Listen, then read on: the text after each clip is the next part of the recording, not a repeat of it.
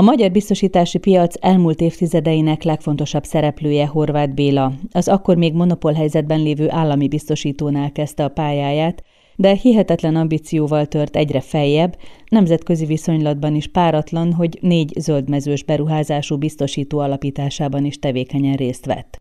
Kelj korán, dolgoz sokat, találj aranyat. Egy élet az állami biztosítótól a CIG pannóniáig, és még azon is túl.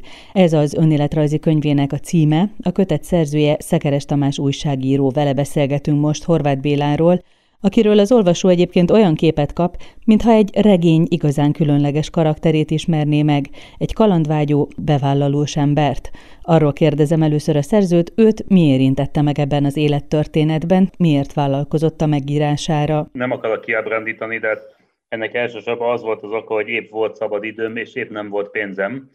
Tehát az érdeklődés az később jött meg. Én Bélát nem ismertem, csak amikor így több áttéten keresztül kiderült, hogy ő keres egy írót, aki megírja az ő könyvét, de hogy megismertem, tényleg érdekes személyisége van, határozottan kettős személyisége van. A családdal, meg a barátokkal egy szemmel láthatóan nagyon kedves, kenyére kenhető ember, a szüleiről, meg a nővéréről olyan szeretettel beszélt, még a könyvben is legtöbbször ilyen anyuci, apuci, ami egy ilyen 65 éves kemény üzletember szájából egy picit furcsa hangzik. A gyerekét azt ott voltam, amikor egyszer elköszöntek. Bejött a gyerek a városba onnan, ahol Béla lakik, Telkiben. Úgy ölelte meg, mint a szovjet háborús filmekben a Grisa, meg a Mása, amikor Grisa megy a második világháborúba, tehát ez az egyik arca, meg a barátokkal is nagyvonalú jó fej. Az üzletben viszont kőkemény, ennél keményebb szavakat is használhatnék, csak az kiverni a rádióbiztosítékot, és nem azért, mert én gondolom ezt, hanem ő mondta ezt magáról. És úgy tűnik, hogy mások is ezt mondják róla. Megzabolázhatatlan, jó társasági ember, és a munkában pedig kemény és kíméletlen vezető.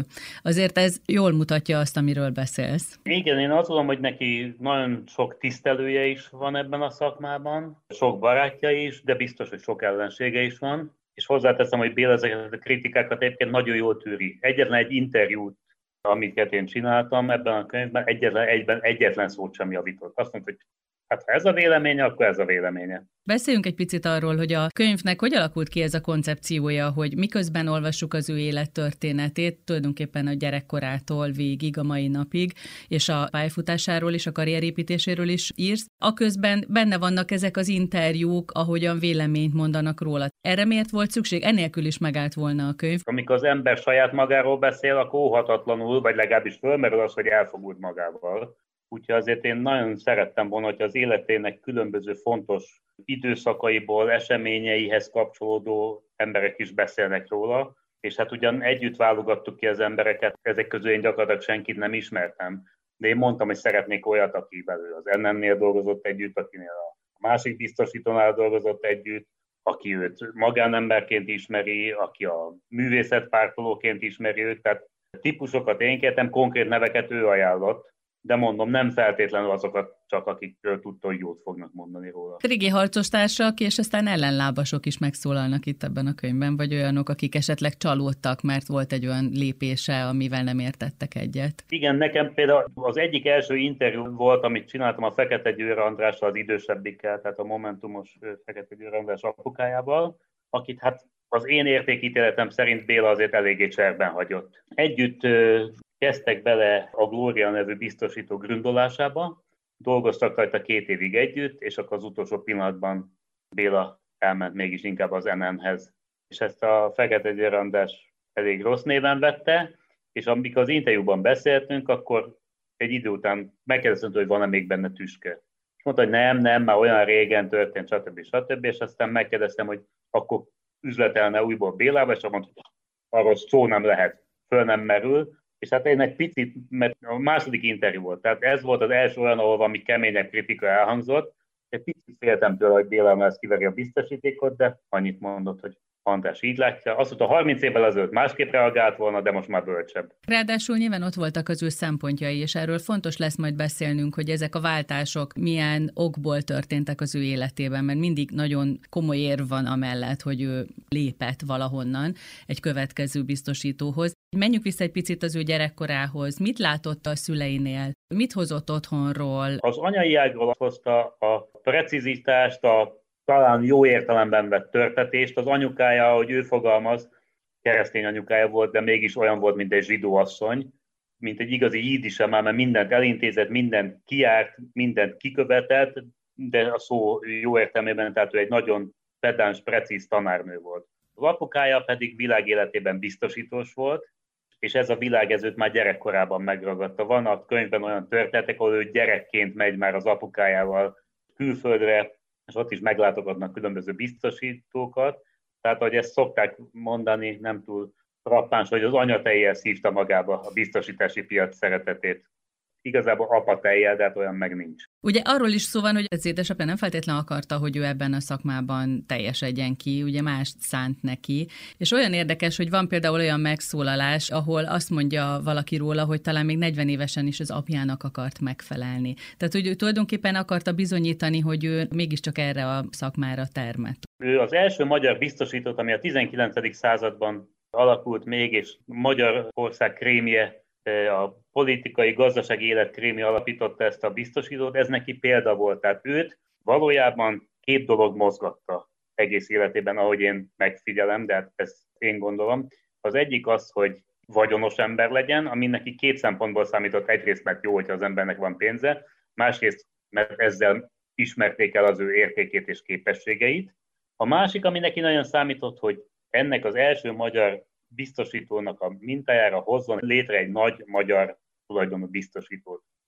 Tehát ő, amikor mindig egyik helyről lépett a másikra, mindig e felé a cél felé mozgott, hogy ezt a biztosítót létre tudja hozni.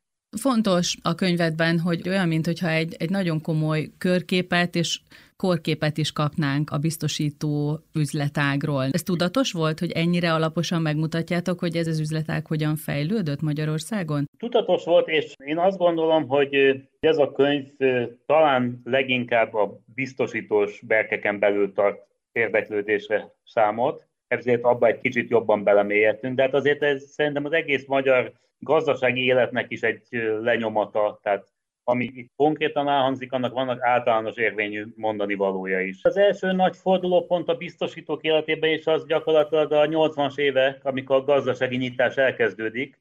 Ugye ő Béla a monopól helyzetben lévő állami biztosítónál kezdett, mint mindenki.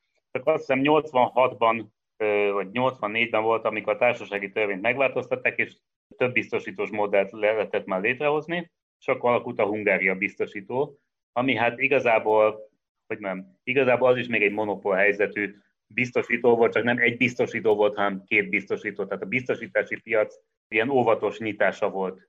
De azt hiszem a teljes magyar gazdaság ez így alakult akkoriban, hogy először ilyen fokozatosan lépésről lépésre bátortalanul, és akkor amikor a politikai rendszerváltás is lezajlott, akkor nyílt ki hirtelen a piac, és akkor jelentek meg Magyarországon ezek a nagy külföldi biztosítók. Első között az egyik az NN, a holland biztosító, amelyik egészen páratlan sikereket ért el, nem utolsó sorban Béla tevékenységének köszönhetően. Na és akkor itt jön be ez, hogy miért hagyta ott azt a biztosítót, mert ez egy dolog, hogy ő vagyonos akart lenni, és létre akart hozni egy sajátot, de mint hogyha ő neki ez a vezető pozíció, hogy ő irányít valamit, ez egy fontos momentum lett volna. Igen, igen. Tehát ahogy mondott, szerintem ez a három dolog mozgatta. Az egyik, ez benne van a könyvben, hogy az holland üzleti filozófiában nem fér bele az, hogy tulajdon része legyen. Az később aztán már gyakorlatilag az ő távozása ébresztette rá a hollandokat arra, hogy nem jó az, hogy ha nem teszik ilyen módon is érdekelti a vezetőiket.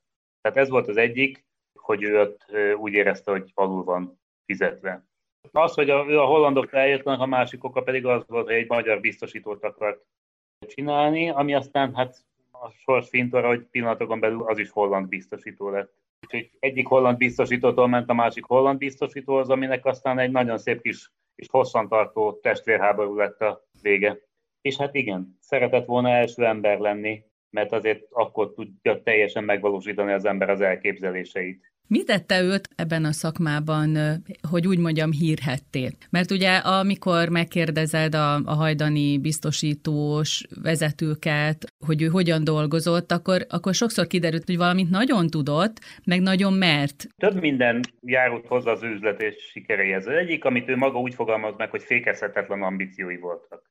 A másik az, amit biztos használták ezt a kifejezést is rá, tehát ő, mint vezető, kegyetlen. Amennyire lehetett korrekt igyekezett mindig maradni, de ő kegyetlen volt, tehát ő kihozta a maximumot a társaságból, és ahogy ő szokta magáról mondani, ő nem volt szabálykövető. Tehát egy trükköt elmondok, ami benne van a könyvben is, hogy az NN-nél, amikor oda került, akkor a hollandok azt mondták neki, hogy minden 150 külsőst foglalkoztathat.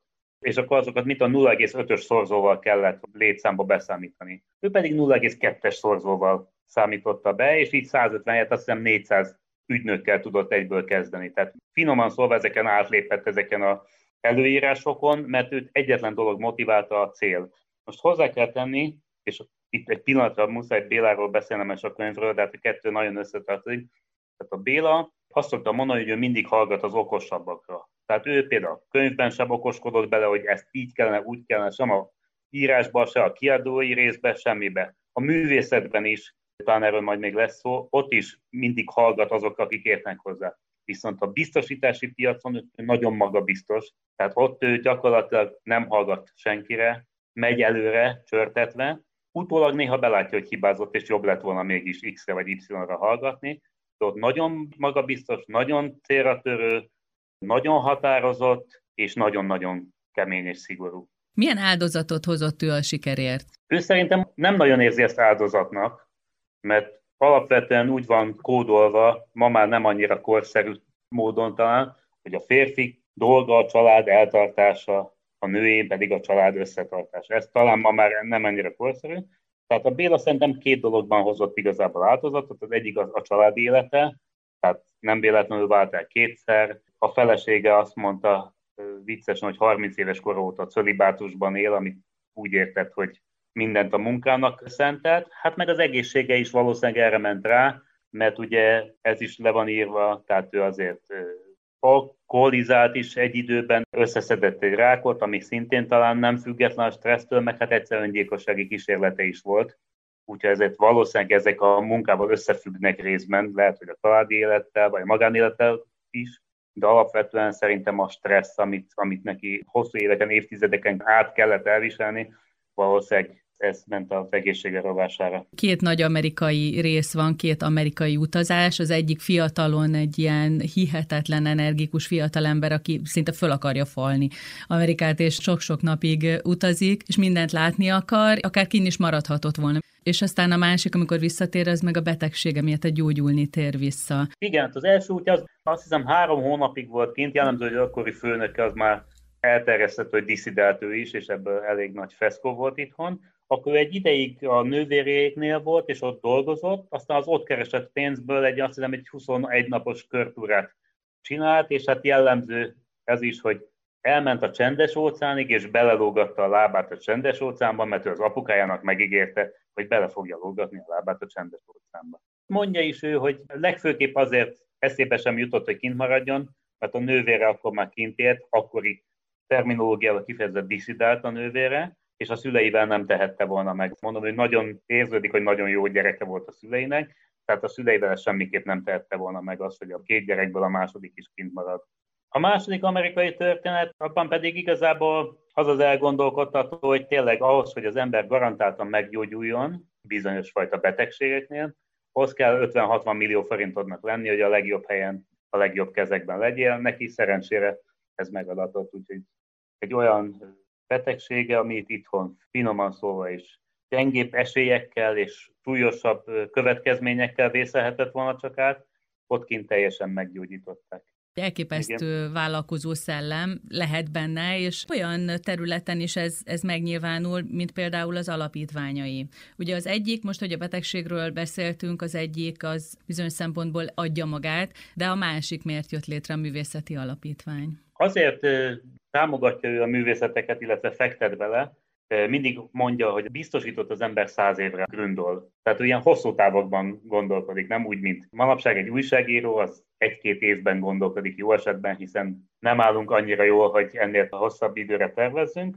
A biztosítót ő száz évre tervezte, és a művészetekkel is így van, hogy az idő kiforogja, hogy mi az, ami értékes, és mi az, ami nem. Tehát fura módon ő azt mondja, hogy a művészetben, és biztos igaza van, mert ezt nem maga találta ki, hanem a művészethez értő barátai mondták, tehát a művészetben is van egy birodalmi szemlélet. Gyűjtő egy-két orosz kortársat is, tehát azt mondja, hogy a 20 orosz kortás képéből nagyobb esély van, hogy száz év múlva valamelyik majd nagyon sokat ér, mint az 500 magyaréból. Egyszerűen azért ez nem művészeti kérdés, hanem birodalmi kérdés. Oroszoknak, amerikaiaknak, németeknek nagyobb esélyük van arra, hogy befutnak a, a piacon. De hát ő lelkesen támogatja a Horváth Béla Művészeti Alapítványon keresztül a kortás magyar művészetet, és igen, értékes gyűjteménye van. A másik alapítványt azt ugye a betegsége után hozta létre. Az gyakorlatilag rákos betegeket támogató alapítvány, és azt mondta a Béla, hogy ő úgy hozta létre ezt az alapítványt 50 millió forinttal, hát egyrészt nyilván a saját sorsa miatt, hogy látja, hogy szükség van arra, hogy embereket támogassanak, másrészt pedig ő azt mondta, hogy nem akarták ők orvosi szempontból elbírálni ezeket az eseteket, tehát olyan esetekkel foglalkoznak, amiket már a sajtó felkapott. Tehát, hogy nekik ne kelljen azt a vizsgálódást megtenniük, hogy ez most jogosult-e arra, vagy sem. Az előbb azt mondtad, hogy valószínűleg ez a könyv a biztosító szakmában dolgozók számára lesz különösen érdekes, és én kiebb jövök egy picit, hogy egy átlagolvasó, például, hogyha napjainkra vagy az elmúlt évekre gondolunk, ami történt az üzleti életben az országban, megérthet helyzeteket? Amit megérthet bele az ember, és ami a könyv címe, hogy kelj korán, dolgoz sokat, találj aranyat. Tehát a Bélának két hitvallás van. Az egyik az, hogy dolgozni kell, sokat kell dolgozni. Ez a biztosítási szakmában teljesen egyértelmű, hogyha minden hasonlítunk, minden ötödik találkozásból lesz egy üzletkötés, akkor hogyha öt találkozót van egy nap, akkor egy üzletet köt. Tíz, akkor kettő. Ez ilyen nagyon egyszerű. Tehát ez az egyik, ami az üzenete a könyvnek, a másik pedig az, hogy a sikeres embert azt különbözteti meg a sikertelentől, hogy olyat is megtesz, amit a másik nem. Tehát bátorságra ösztönöz az, hogy legyenek vízióink, és azt mondja ő, az utolsó interjú az vele magával van, ő azt mondja, hogy hinni kell abban, igenis merni kell nagyot álmodni, és hinni kell abban, hogy itt Közép-Kelet-Európában, egy kisebb és szegényebb országban is nagy dolgokat lehet elérni, és meg lehet valósítani az álmodat, csak kell, hogy legyen víziód, és keményen kell dolgozni azért, hogy azt meg is tudjad valósítani, és akkor meg lehet valósítani.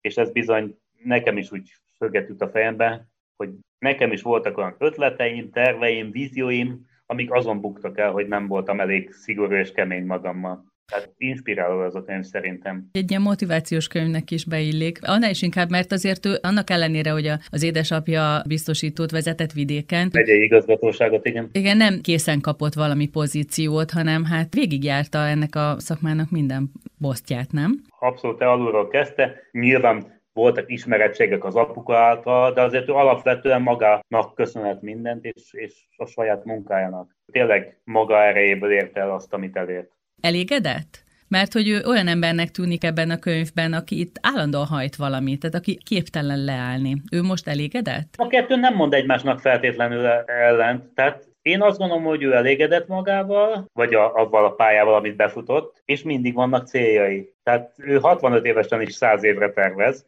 most ugye van a vendéglátóiparban is vállalkozása, meg kiállító termet akar keresni a képeinek, tehát ő folyamatosan buzog, nem ül otthon, mint egy nyugdíjas, annak ellenére, hogy most már pár éve nyugdíjban van hivatalosan, de folyamatosan mozog, szervezkedik, a saját gyerekeit mentorálja, egyiket itt Budapesten, a másikat Amerikában, és ő ebben éli ki magát, hogy, hogy folyamatosan pezseg.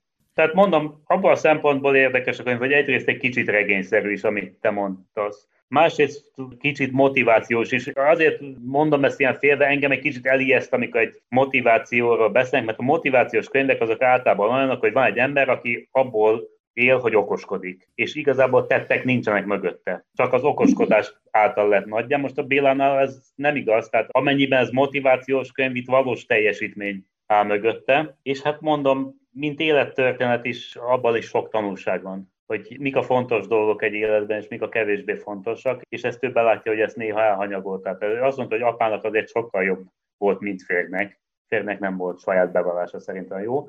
Tehát a Béla annyira magabiztos, hogy tényleg minden negatív történetet elmondott. Szekeres Tamással beszélgettünk a könyvről, mely Horváth Béla pályájáról, életéről szól. A kötet címe Kej korán dolgos sokat, találj aranyat, egy élet az állami biztosítótól a CIG Pannóniáig, és még azon is túl. A könyv a TEA kiadó KFT gondozásában jelent meg.